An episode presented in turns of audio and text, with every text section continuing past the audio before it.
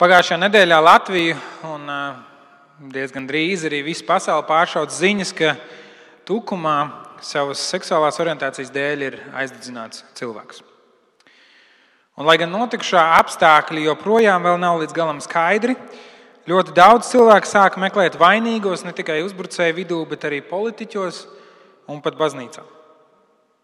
Sandra Veinberga TVNet.CLV publicēja rakstu ar nosaukumu par slepkavības mēģinājumu Tukumā. Atbildība jāuzņemas Latvijas politiķiem un baznīcai. Un izlasot šo rakstu, man radās pārdomas par to, cik ļoti sagrozīts ir šis priekšstats par to, kas ir baznīca, par to, kas ir kristieši, par to, kas ir draudz. Un, un tad, protams, jautājums ir, vai šis priekšstats ir tāds, tāpēc, ka tā kādam ir izdevīgi, un vienkārši radīt šādu priekšstatu, mērķiecīgi radīt šādu priekšstatu par draugu un baznīcu. Vai arī mums tomēr ir jāieskatās sevi un jāuzdod jautājums, ko mēs esam, kā mēs esam devuši iemeslu cilvēkiem nonākt pie šādiem secinājumiem. Jebkurā gadījumā es gribu pateikt, ka, lai gan es nepiekrītu šim Sandras Veinbergas viedoklim un secinājumiem, es absolūti noraidu jebkādu šādu uzbrukumu attaisnošanu vai mīkstināšanu. Un, ja apstākļi vēl nav noskaidroti, un iespējams tas viss notika pavisam citādāk nekā tas izskatās, tomēr mums, kristiešiem, uz to ir jāskatās ar līdzjūtību un rūpēm. Jebkurā gadījumā tā ir traģēdija. Jebkurā gadījumā tā ir traģēdija. Kad cilvēks, kurš ir Dieva līdzjūtībā radīts, kurš nes Dieva tēlu, ir sadedzis dzīves. Kāpēc es to pieminu? Tāpēc, ka, manuprāt, šodienas raksturvieta izgaismo dažādas pārpratumus par to, kas ir Dieva draugs un kāda ir tās loma sabiedrībā. Un šie pārpratumi ir ne tikai sabiedrībai attiecībā pret mums, bet šie pārpratumi un aizspriedumi pieņēmumi patiesībā ir mums pašiem par sevi. Un mana lūkšana ir, lai Dievs caur savu svēto garu izgaismo šos mūsu pieņēmumus un palīdz mums ar visu savu dzīvi nodoties tam, ko atklāja raksts. Mēs lasījām šo, šo garo, apjomīgo raksturvietu par īso, par patiesībā īso momentu, kurā apstuļu darba grāmatā parādās Stefans. Stefans ir viens no tiem septiņiem, par kuriem pagājušajā nedēļā runāja Kristus, kurš tiek iecelts tādā kā diakona amatā draudzē, lai viņš rūpētos par atraitnēm. Un, eh, lai gan sludināšana nebija viņa primārais uzdevums, mēs redzam, ka viņš ir dieva gudrības un dieva spēka vadīts. Un viņš diskutē ar cilvēkiem, ar jūdiem, viņš diskutē un viņš uzvar. Par ko viņš diskutē? Viņš diskutē par Jēzu. Par to, ka Jēzus ir gaidītais mesija, Jēzus ir vienīgais ceļš pie tēva. Jēzus ir tas, kas cilvēkiem pietrūks, lai atkal būtu kopā ar Dievu, lai dzīvotu pilnīgu dzīvi. Un tas viņus nokaitina, jo Stefans ir, ir izveicīgāks par viņiem, viņš ir gudrāks. Viņš uzvar šajā diskusijā, un tas viņus nokaitina, un tāpēc viņi apsūdz Stefanu, viņi apmelo viņu. Un tā vietā, lai glābtu savu ādu, Stefans izmanto iespēju, lai norādītu uz Jēzu kā, kā svēto rakstu piepildītāju. Lai norādītu uz Jēzu kā uz jūdu ticības piepildītāju. Un farizējiem tas griežas ausīs. Jo Stefans pasaka kādas tiešas lietas par farizēju attieksmi, par viņu ticību. Galu galā Stefanu nomētā ar akmeņiem, un draudzene tiek vajāta un izklīst. Ko tad mēs varam šajā, ko mēs redzam šajā notikumā? Ir kādi cilvēki, kuri nevarēdami uzvarēt ar argumentiem, sāk pielietot citus paņēmienus. Sāk apmelot un teikt, redz, mēs esam dzirdējuši, ka viņš par mūzu un dievu runā zaimojošus vārdus. Sasnās nodaļas 13. un 14. pantā mēs lasām, ka, ka tur bija viltus liecinieki, kuriem sacīja, šis cilvēks nemitis runāt zaimus par šo svēto vietu un bauslību. Tad viņ, viņš saka, viņš zaimo Dievu. Viņš ceļ neslavu. Viņš, uz, uh, viņš runā pretī tam, ko Dievs ir teicis. Un augstais priesteris, pie kura Stefans ir atvests, viņš saka, vai tā ir? Un Stefans redz šajā jautājumā iespēju. Stefans redz šajā jautājumā iespēju. Un arī mums, kā draudzēji, būtu jāsaskata iespējas. Tajos brīžos, kad uh, mūs apmelo, kad mums pārmet kaut ko, mums būtu jāsaskata iespējas. Un ko, par ko tad Stefans tiek apsūdzēts? Tas ir divas lietas. Viņa saka, ka viņš zaimo šo svēto vietu, jeb viņš zaimo templi un bauslību. Bauslība, jeb mūzes likumu, to, ko Mūzes bija devis. Svētos rakstus. Divas lietas, kas jūdiem bija svētas - templis un raksti. Marka evanģēlīja 14. nodaļā, 58. pantā mēs lasām, ka Jēzum pārmeta to pašu. Kā cilvēki par Jēzu saka, mēs esam dzirdējuši viņu sakām, es šo rokām darināto templi nojaukšu un trijās dienās uzcelšu citu, kas nav rokām darināts. Tas bija tas, ko teica Jēzus. Tad Stefans runā to, ko saka Jēzus. Un par bauslību Mātei Vangelī 5. nodaļā, 17. pantā Jēzus saka, nedomājiet, ka es esmu nācis atmest bauslību vai praviešus. Es neesmu nācis tos atmest, bet piepildīt. Un šodien mēs aplūkosim to, kā Stefans izskaidro šos divus Jēzus apgalvojumus vai apgalvojumu par Jēzu un Jēzus vārdus. Kā viņš izskaidro to, ko tajā brīdī farizējiem liekas, tā ir zaimošana. Tā nedrīkst būt. Kur Stefans izskaidro to, kā Jēzus piepilda, un ka patiesībā nevis cilvēki aizstāv mūzu un ticību, bet viņi aizstāv savu ideju par to, kas ir šis, šis, šī bauslība un templis. Un Stefans ir uzticīgs tam, ko Jēzus mācīja. Viņš atdarina Jēzu Viņš izstāsta Izraēla vēsturi mērķiecīgi uzsvērdams, ka šī Izraēla vēsture, ka šī tempļa rašanās un šī bauslības rašanās patiesībā visu laiku norāda uz Jēzu. Savā ziņā Stefans ļoti, pra, um, ļoti um, skaisti, prasmīgi salīdzina Mūzu un Jēzu un, saka, un parāda to, ka Jēzus ir Mūzus darba piepildītājs. Mūzus bija Dieva iecelts izvest tautu no verdzības Eģiptē, un Stefans stāsta šo stāstu, kā Mūzus izved savu tautu. Un mēs zinām, ka Jēzus ir Dieva mesija, kurš ir aicināts izvest cilvēkus no verdzības grēkam. Mūzes pavēlēja tautai nokaut jērus un uzziest asinis uz tenderes, lai Izraēla cilvēki tiktu glābti, tad, kad nāk šī soda diena. Jēzus ir šis paskā jērs, kurš tika nokauts, kur asinīs mēs esam glābti, kura dēļ sots mums iet garām. Un par Mūzu Stefans saka, viņa, viņš domāja, ka viņa brāļi sapratīs, ka Dievs caur viņu roku tos izglābi, bet viņi nesaprata. Un par Jēzu mēs zinām, ka viņi nodeva sistā, eh, krustā sišanai tie, kur sevi sauc par Dieva kalpiem, kuriem Dievs bija sūtījis savu dēlu, lai viņš viņus glābtu.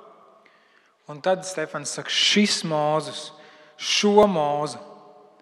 Viņš saka, šo mūzu, kurš tik ļoti norāda uz Kristu, uz gaidāmo mesiju, šo mūzu, pret šo mūzu jūs sacēlāties Šim mūzam jūs neklausījāt, jūs uzcēlāt elku tēlus.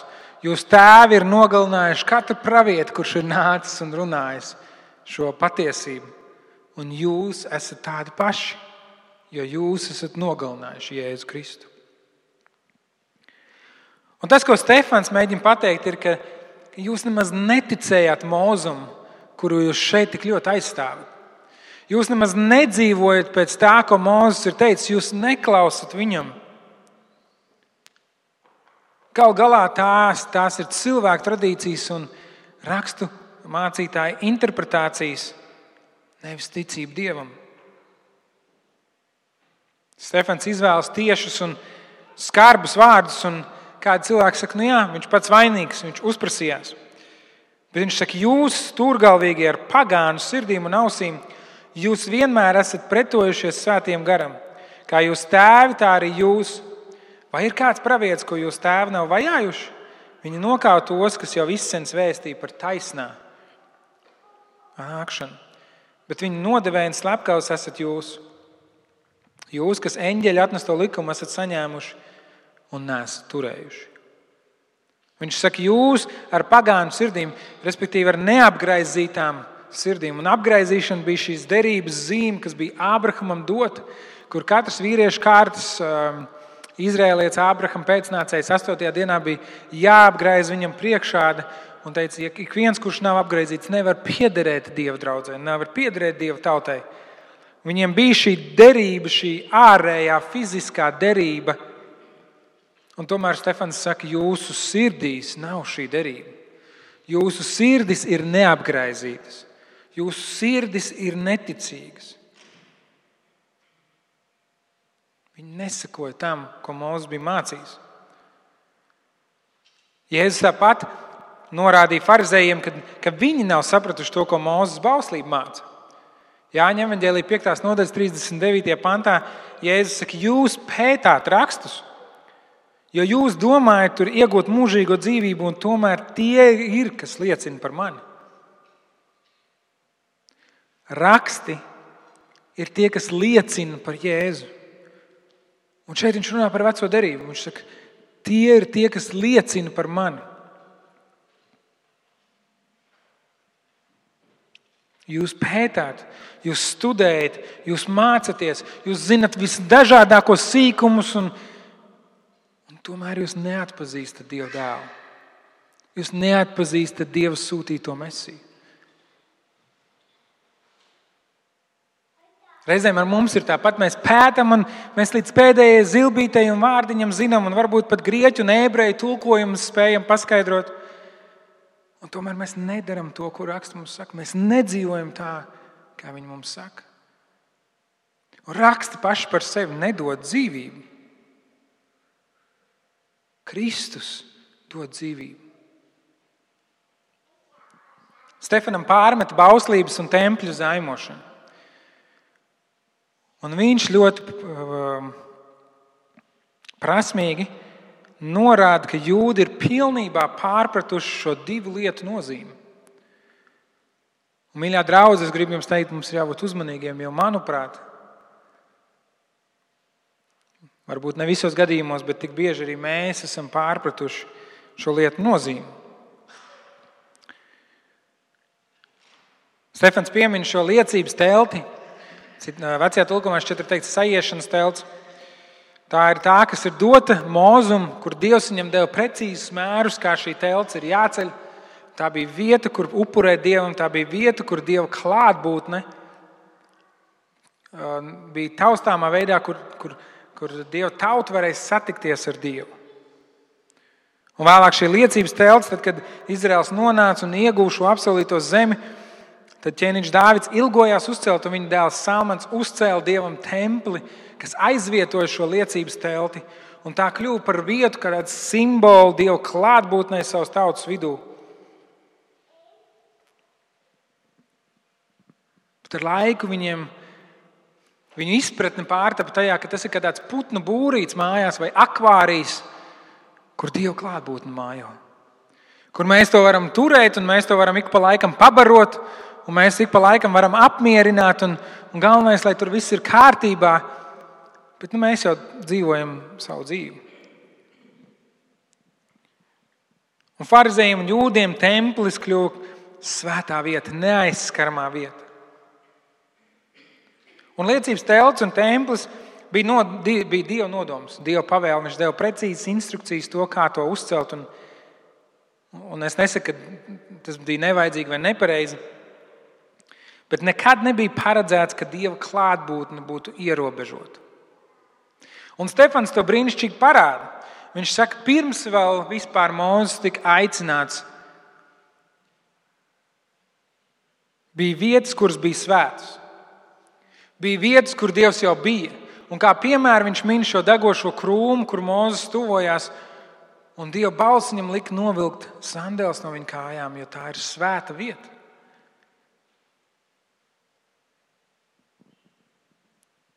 Nekad nebija paredzēts, ka Dieva klātbūtne būs ierobežota tikai vienā konkrētā vietā. 7. nodaļas 48. pantā ir teikts, bet visu augstais nemīt rokām darinātos namos, un Stefans pat citēja Iesai. Viņš saka, ko tad jūs man uzcelsiet? Vai tad mana roka nav visu to darinājusi? Kur jūs man iespundēsiet? Kur jūs man ieliksiet? Vai tad jūs nesaprotat, ka es esmu daudz lielāks nekā jebkurš vislielākais, greznākais templis, viskaistākais dievnams? Es esmu pāri visam. Stefans runā arī par Ābrahamu, Īzaku, Jēkabu un 12 patriarchiem, kuriem Dievs bija atklājies un runājis, kurus Dievs bija vadījis, kurus Dievs bija svētījis, caur kuriem Dievs bija sevi atklājis citiem pirms vēl tempļa, pirms vēl bauslības. Stefans saka, tas nesākās ar templi, tas nesākās ar bauslību, un tas nebeidzās ar templi, un tas nebeigsies ar bauslību. Mūzum bija liecības telts, Sālamanam bija šis templis, kur viņš uzcēla, un tad Jēzus nāk un ceļ jaunu templi.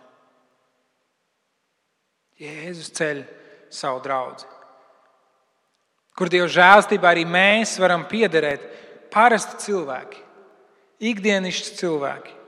Un tomēr Dievam tas ir kas vairāk nekā templis Jeruzalemē. Mēs esam tā svētā vieta, kur Dievs mājo. Mēs esam jaunais templis. Un Jēzus deva savu dzīvību, lai tas tā varētu būt. Un Stefans bija gatavs atdot savu dzīvību, un viņš to arī izdarīja. Un farizēji aizstāv šo templi, un farizēji aizstāv šo bauslību. Tad es domāju par mums, par draugu, ko mēs aizstāvam. Par ko mēs cīnāmies, par ko mēs iesaistamies dažādās diskusijās, sociālos tīklos un ne tikai. Par ko mēs parakstamies, kad mūs aicina to darīt. Pēdējā laikā mēs runājam par kristīgām vērtībām, par tradicionālām vērtībām. Mēs runājam par draudzes brīvību, pulcēties un kā šie ierobežojumi būtu jāatceļ un ka tās ir muļķības. Bet vai mēs paši esam līdz kaulam tajā iekšā? Vai mēs paši esam nodevušies tam, par ko mēs runājam, par ko mēs kā cīnāmies? Un, mīļie, ir ārkārtīgi svarīgi, ka mēs neaizstāvam kādu vispārēju ideju par Dievu Ka mēs necīnāmies par kristīgajām vērtībām vai tradicionālām vērtībām, bet gan ka mēs demonstrējam pašu Dievu. Ir svarīgi, ka mēs, ka mēs sludinām Kristu, nevis kristietību. Redziet, par kristietību mēs varam runāt daudz un dažādi. Mēs varam runāt par to, ko mēs esam dzirdējuši, par to, ko mēs esam redzējuši, par to, ko mēs esam lasījuši. Bet par Kristu mēs patiesībā varam runāt tikai to, ko mēs esam piedzīvojuši.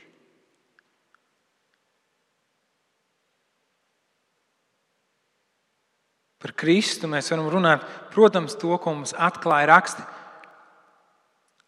Bet kamēr svētais gars to nedara mūsu dzīvē, dzīve, kamēr mēs tas neiziet cauri mūsu sistēmai, tā ir tikai grāmata. Tie ir tikai burti. Un tāpēc reizēm mēs pieķeramies tam, ka mēs sludinam un aizstāvam kristietību un kaut kādas tradicionālās vērtības. Tāpēc, ka mums īsti nav ko teikt par Kristu. Ja mēs runājam par vārdu brīvību un reliģijas brīvību, tad vai mēs runājam šo vārdu, vai mēs praktizējam savu brīvību, ticēt Dievam un sakot Viņam? Vai arī ar reliģijas brīvību mēs domājam, aiziet svētdienā uz baznīcu?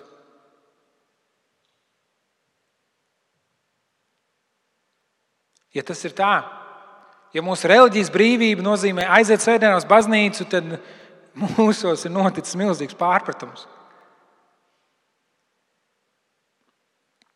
Vai mēs meklējam viņa valstību, vai mēs meklējam dieva prātu, vai mēs meklējam dieva gribu savā dzīvē?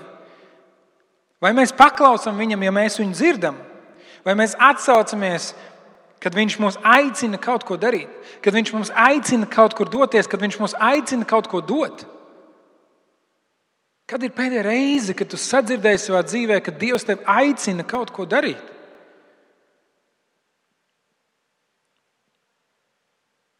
Vai varbūt mēs tīri teorētiski domājam, ka mums vienkārši jābūt brīvībai to darīt. Mēs šobrīd to tā baigi nedarām, bet svarīgi, ka mums, mums ir iespēja to darīt. Un mēs dzīvojam laikā, kurā arvien sarežģītāk būs būt par kristieti. Māceklības samaksa būs arvien dārgāka. Un pagaidām varbūt tās ir lamas sociālos tīklos un dažādi raksti mēdījos, Bet ar laiku iespējams tas būs kas nopietnāks. Un, protams, protams, mēs daļai mēs paši varam būt gudrāki tajā, ko mēs darām. Tajā, kā mēs demonstrējam Jēzu, tajā, kā mēs runājam ar cilvēkiem. Tas ir mūsu uzdevums pasludināt evaņģēlīju, bet evaņģēlijs nav kaut kāda mācība, vai kaut kāda frāze, vai vērtību kopums, vai sagatavot uzrunu, ko mēs vienkārši iemetam kādam cilvēkam sejā ko mēs nopublicējam savā sociālā tīklā, un tad cilvēki var mesties, rakstīt komentārus. Tas nav kaut kas, ko mēs kādam uz ielas varam uzbļaut un pateikt. Evangelijas ir kaut kas, kas nāk no iekšienes, ko mēs vispirms piedzīvojam, ko mēs vispirms satveram no Dieva. Un tad mēs dzīvojam tajā un demonstrējam to citiem cilvēkiem. Un, ja tas tā nav tavā dzīvē, ja tas tā nav mūsu dzīvē, tad mēs kaut ko esam pārpratuši. Ja visa šī ticības, reliģijas brīvība ir cīnīties par, par to, lai mums būtu iespēja noskatīties dievkalpojumu tiešraidi internetā, tad kaut ko mēs esam pārpratuši. Ja pandēmija ir apstādinājusi mūsu kā draugu, ja pandēmija ir izjaukusi mūsu dzīves ritmu, mūsu garīgās disciplīnas un Es esmu pirmais, kurš atzīs, ka tas ir bijis izaicinājums.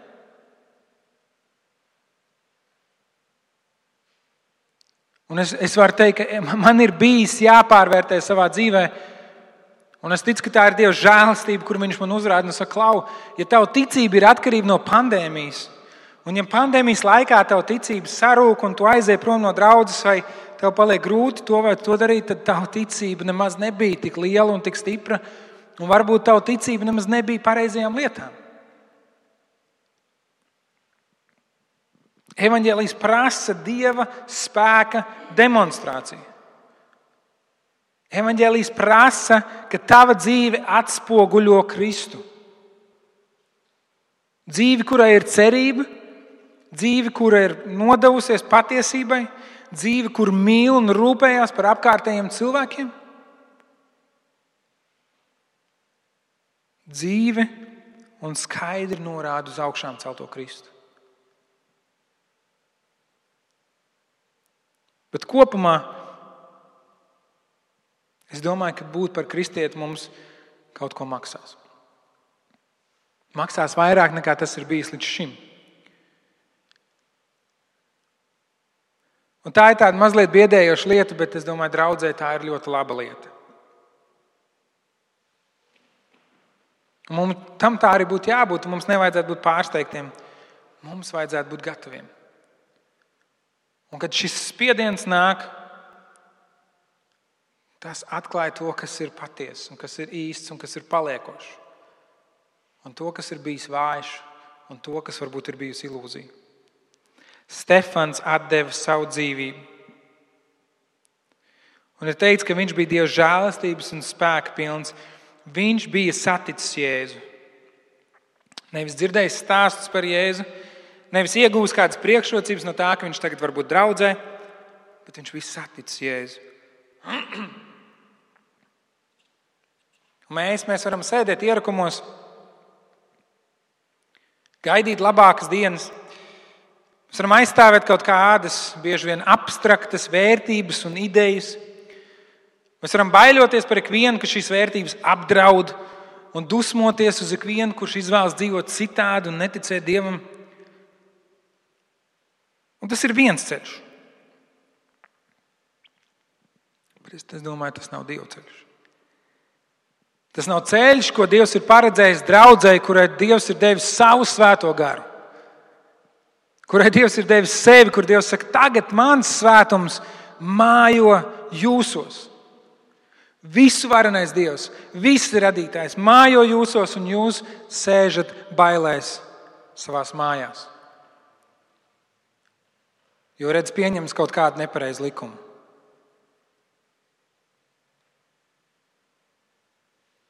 Tas ir viens ceļš. Sēdēt savos ierakumos un rakstīt dusmīgus komentārus internetā. Bet mēs, un šis ir otrs ceļš, mēs varam būt arī šo citādi domājo, domājošo cilvēku vidū. Un ar savu dzīvi un ar savu liecību demonstrēt Dieva mīlestību. Demonstrēt viņa glābšanas spēku un viņa žēlastību. Mums nav jāizliekas, mums nav jāmaskējas, Mums nav nevienam jāpielabinās. Mums vienkārši drosmīgi jādzīvo tas, kam mēs ticam. Mums jāļauj, ka cilvēki apkārt mums ierauga un piedzīvo Dieva klātbūtni mūsos. Un reizēm tas nozīmē atklāti atzīt, ka mēs esam kļūdījušies. Reizēm tas nozīmē atklāti atzīt, ka mēs nezinām un nevaram, un mums ir vajadzīga palīdzība, jo mīļie, tāds ir evaņģēlijs. Evangelija būtība slēpjas tajā, ka mēs nevaram un mēs nezinām. Un tieši tāpēc ir jānāk Jēzum Kristum, kurš var un kurš zina. Un kurš mūs ved pie tēva? Tāds ir evanģēlijs. Daudz cilvēku varbūt nekad neaizies uz baznīcu. Nekad. Daudz cilvēku varbūt nekad nenoklausīsies nevienu svētdienu internetā. Bet viņi var nonākt Dieva templī Viņi var nonākt Dieva templi tūmā tikai tāpēc, ka viņi satiek tevi. Tikai tāpēc, ka tu esi nodevies paklausīt tam, ko Dievs saka. Mēs, cilvēki, mēs, draugi, esam Dieva templis. Mēs esam mājvieta. Viņš mājo mūsos. Un cilvēkiem ir iespēja viņu satikt, kur, kur mēs ejam. Rezultāts tam, ka Stefana nomētāja akmeņiem, bija, ka mācekļi tika izkaisīti. Mēs par to runāsim nākamās reizes un redzēsim, kā attīstās šie notikumi. Bet viņi nebēga, lai paslēptos. Viņi nebēga, lai ieraktos, lai, lai būtu drošībā. Viņi visur, kur viņi gāja, viņi, protams, sargāja savu dzīvību, bet visur, kur viņi devās, evaņģēlijas izplatījās. Jēzus viņiem bija teicis, jūs būsiet man liecinieki Jeruzalemē, Jūdejā, Samarijā un līdz pasaules galam. Pagājušajā svētdienā daudzās vietās, daudzās draudzēs tika atzīmēta šī misijas svētdiena. Mēs varam redzēt šeit, kā Dievs, gluži kā tāds ērglis, savus ērglēnus, ir sagatavojis līgzdā. Viņi ir ieguvuši spēku, piedzīvojuši Dieva garu, piedzīvojuši šo kopienu. Un tad Dievs saka, nu tagad laiks lidot. Tagad sāksies īstā dzīve. Tagad jūs saprotat, ar ko jums ir darīšana. Tagad jūs saprotat, kāpēc jums ir vajadzīgs svētais gars, jo bez svētā gara jūs nevarat izdzīvot. Jeruzalemē, Jūdejā, Samarijā līdz pasaules galam. Un Stefans, notikumi ar Stefanu ir kā šis katalizators, kā sākums tam, ka mācekļi izklīst pa visu pasauli. Un mēs varam būt pateicīgi šim notikumam, jo dēļ tā evaņģēlis ir nonācis līdz mums. Un vēlāk mēs redzēsim, cik ļoti liela iespēja šī Stefana liecība un, un, un, un Stefana nāve atstāja uz apstulu Pāvelu. Kur arī šeit Lūka piemin, viņš gan vēl ir Sauls, kurš vajā draugu. Bet kā Dievs viņa dzīvi izmainīs un pagriezīs, un cik lielu jaudu viņš dosies Dieva misijā. Ja mēs kā draugi sēžam savos ierakumos un tā pasīvi ar kādiem argumentiem cīnāmies par kaut kādām abstraktām, kristīgām vai tradicionālām vērtībām, tad šis ārējais spiediens, šis vajāšanas, šī, šī negatīvā attieksme mūs piespiež izlīst no savas komforta zonas. Un uzsākt dialogu ar citādi domājušiem. Un, ja mēs neesam gatavi, ja mēs nebūsim gatavi spērt šo soli un uzticēties, ka Svētais Gars mūs vadīs, atvērt savu dzīvi, sarunāt ar šiem cilvēkiem, ja mēs slēpsim un, un sargāsim, tad mūsu ticība nomirs. Jo bez svētā gara ticība nevar pastāvēt. Tas ir veids, kā evanģēlijas var izplatīties. Un tā ir laba vieta, kur būt. Jo tur ārā mēs varam piedzīvot svētā gara spēku, svētā gara vadību. Tur mēs varam piedzīvot, kā Dieva spēks maina cilvēku dzīves. Tur mēs varam redzēt, kā Dieva mīlestība dziedina cilvēku sirdis. Redziet, nepietiek, ja mēs cilvēkiem tikai pasakām, tu esi grēcinieks, vai tu, dzīvo, nes, tu nedzīvo saskaņā ar Dieva vārdu. Viņiem vajag piedzīvot spēku, kurš viņus izmaina. Viņiem vajag sastapt Dievu. Izrēliešu, tas ir raksturmācītājiem, farizēju šo jūdu svētums bija templis un bauslība. Tas bija viņu svētums un dārgums, un viņi bija gatavi nogalināt, lai šo svētumu aizstāvētu un saglabātu neskartu. Un reizēm es skatos uz kādiem kristiešu brāļu un māsu komentāriem, un es redzu, ka viņi ir gatavi nogalināt, nokaut šos cilvēkus ar saviem vārdiem lai aizstāvētu kaut kādu savu iedomātu svētumu. Bet mēs redzam, ka agrīnās draudzes svētums bija Kristus vārdi un viņa piemērs. Un viņi bija gatavi mirt, lai šis svētums būtu pieejams un saprotams arī citiem cilvēkiem. Jūs redzat, cik pretēji. Jūs redzat, cik pretēji Dievs dara savā draudzē? Stefans un citi mācekļi bija gatavi mirt un arī mīra, tāpēc, lai cilvēki varētu piedzīvot atdošanu.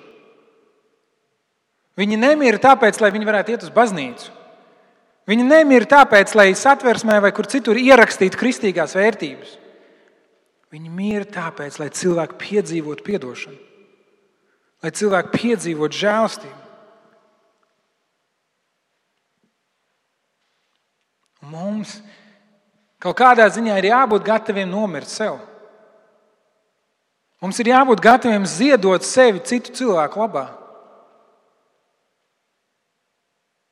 Mums ir jābūt gataviem kaut ko investēt, lai Dieva valstība varētu augt, lai evaņģēlijas var izplatīties. Tas nav kaut kas tāds, ko es kā mācītājs vienkārši gribu jums ieskaidrot, draugi. Tas ir kaut kas, ko Dieva vārds saka par to, kāda draudzība ir. Ja tu esi pierakstījies būt par kristieti. Tev nav variantu. Tev nav variantu. Dievs sagaida no tevis, ka tu ņemsi šo evaņģēliju un dzīvos tajā. Dievs sagaida no tevis, ka tu uh, iesi un darīsi par mācekļiem visas tautas. Jeruzalemē, Jūdijā, Samarijā līdz pasaules galam. Ne visi no mums pārcelsies no Oklahomas uz Indonēziju un uz Latviju. Tas ir skaidrs. Bet ik viens no mums ir aizbraukt uz Bolderāju. Ik viens no mums ir pieklauvēt pie kaimiņa durvīm. Labi, varbūt nevienmēr vajag klauvēt pie durvīm. Tas nevienmēr atstāja labāku priekšstatu. Bet es ceru, ka jūs saprotat, ko es saku. Ik vienam no mums ir evaņģēlijs, un ik viens no mums mēs esam šis Dieva templis. Mēs kopā esam Dieva templis, bet ik viens no mums mēs piedaram tam templim. Un visur, kur mēs ejam, mums ir iespēja pasludināt evaņģēliju. Mums būtu jābūt gataviem no sevis kaut ko atdot, nevis pieprasīt. Gluži kā mācekļi bija gatavi mirt, iepratī tam, ka farizēji bija gatavi nogalināt. Un, ja mēs esam gatavi kādu nogalināt, tad, kā, tad ir noticis viens liels pārpratums.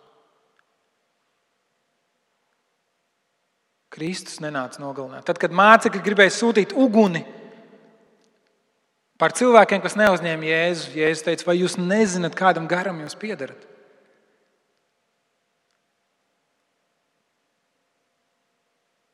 Jēzus teica, es neesmu nācis, lai man kalpotu, bet lai pats kalpotu un atdotu savu dzīvību. Mums, draudz, ir jābūt gataviem no sevis kaut ko dot. Mirstot, Stefans līdzīgi kā kungs Jēzus Kristus pie krusta teica, kungs nesoda viņus par šo grēku. Atcerieties, Kristus pie krusta teica, Tēvs, piedod tiem, jo tie nezina, ko viņi dara.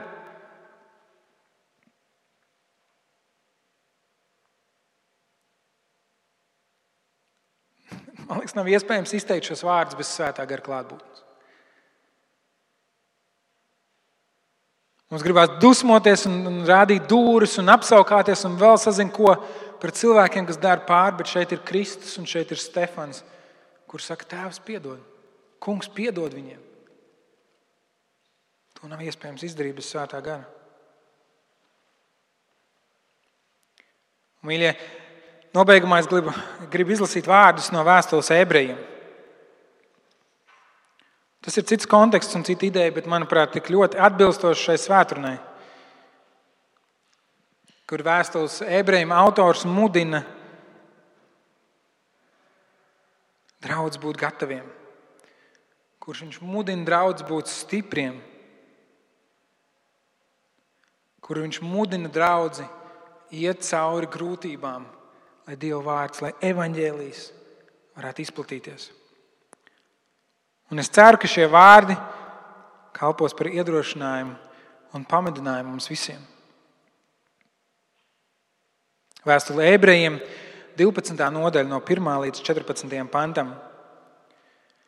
Tādēļ mēs, kam visapkārt liels pulks liecinieku, nolikuši visas nastas un grēku, kas velks mums līdzi, apņēmības pilns skriesim sacīkstais, kas mums noliktas Uzlūkosim mūsu ticības aizsācēju un piepildītāju Jēzu, kas viņam sagatavotā prieka dēļ par kaunu nebēdādams ir pacietis krustu un nosēdies Dieva tronim pa labai rokai. Allaž domājiet par viņu, kas tik daudz naidīguma izciets no grēciniekiem, lai jūs nenovārtu savās dvēselēs un nekļūtu nespēcīgi. Jūs vēl neesat līdz asinīm cīnījušies pret grēku, un esat aizmirsuši iedrošinājumu, kas jūs kā dēls uzrunā, mans dēls. Nenicina kungu pārmācību, nec zaudē dušu, kad viņš tavus grēkus uzrāda. Ko kungs mīl, to taču viņš pārmāca un šaust ar katru dēlu, ko viņš pieņem. Pārmācībā esiet pacietīgi. Dievs izturas pret jums kā pret dēliem. Kuru dēlu gan tēls nepārmāca? Bet, ja jūs paliekat bez pārmācības, kam viss ir padoti, tad jūs esat ārlaulības, nevis īstie dēli. Ja mūs ir pārmācījuši mīsīgie tēvi, lai mēs bītos, vai tad mēs daudz vairāk nepakļausimies garu tēvam, lai dzīvotu? Tie mūs pārmācīja, kā tiem šķita pareizi. Un tas derēja īsam brīdim. Bet viņš tā, lai tas palīdzētu mums kļūt par viņa svētumu līdzdalībniekiem. Neviena pārmācība, ka to saņem, nešķiet prieks, bet gan bēdas. Tikai vēlāk tiem, kas tajā vingrināti, tā rada taisnības, miera augļus. Tādēļ iztaisnojiet ļanganās rokas un ļodzīgos ceļus, un iestaigājiet savām kājām taisnas takas, lai, klibai, lai klibais nenomaldās, bet kļūst vesels. Meklējiet mieru ar visiem un svētumu, bez kura neviens kungu neredzēs. Lūksim!